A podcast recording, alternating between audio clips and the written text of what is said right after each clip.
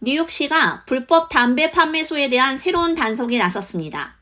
14일 발효되는 새로운 법률에 따라 가게 소유주는 무면허 마리화나 또는 담배 판매자에게 고의로 가게를 임대할 수 없습니다. 이를 어길 시 가게 소유주는 먼저 서면 경고를 받고 조사 후 큰 벌금이 부과됩니다. 가게 주인에게는 첫 번째 위반에 대해 5,000달러, 그 이후에는 매번 만 달러의 벌금이 부과됩니다.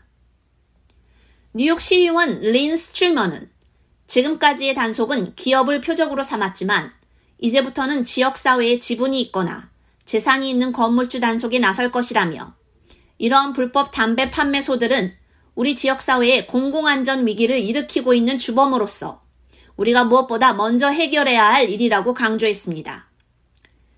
뉴욕은 2021년 3월 기호용 마리화나를 합법화한 15번째 주가 되었습니다. 21세 이상의 성인은 금연법에 따라 흡연 지정 장소에서 소지, 전시, 구매 및 흡연을 할 수 있습니다. 또 뉴욕은 다른 많은 주와 달리 비영리 단체뿐만 아니라 마리화나 유죄 판결을 받은 신청자와 그 친척을 위한 첫 번째 소매 면허를 허용했습니다. 그러나 불법으로 담배나 마리화나를 판매한 금액은 총 54억 달러로 추정되는 반면 라이선스 판매는 20억 달러에 불과한 것으로 나타났습니다. 시의회 의원들은 뉴욕에 약 8천 개의 불법 무면허 담배 판매소가 있으며 주 전역에서 수십억 건의 무면허 판매가 이루어지고 있다고 밝혔습니다.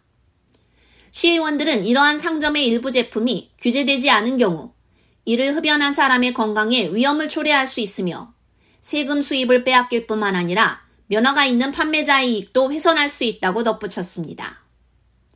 현재 뉴욕시에 수백 개의 불법 마리화나 상점이 생겨난 것으로 알려지면서 구매하는 대마초가 테스트를 거쳤고 섭취하기에 안전한지 알기 어렵습니다. 이에 따라 뉴욕 시의회가 이에 대한 감독을 요구한 바 있습니다. K-Radio 유지연입니다.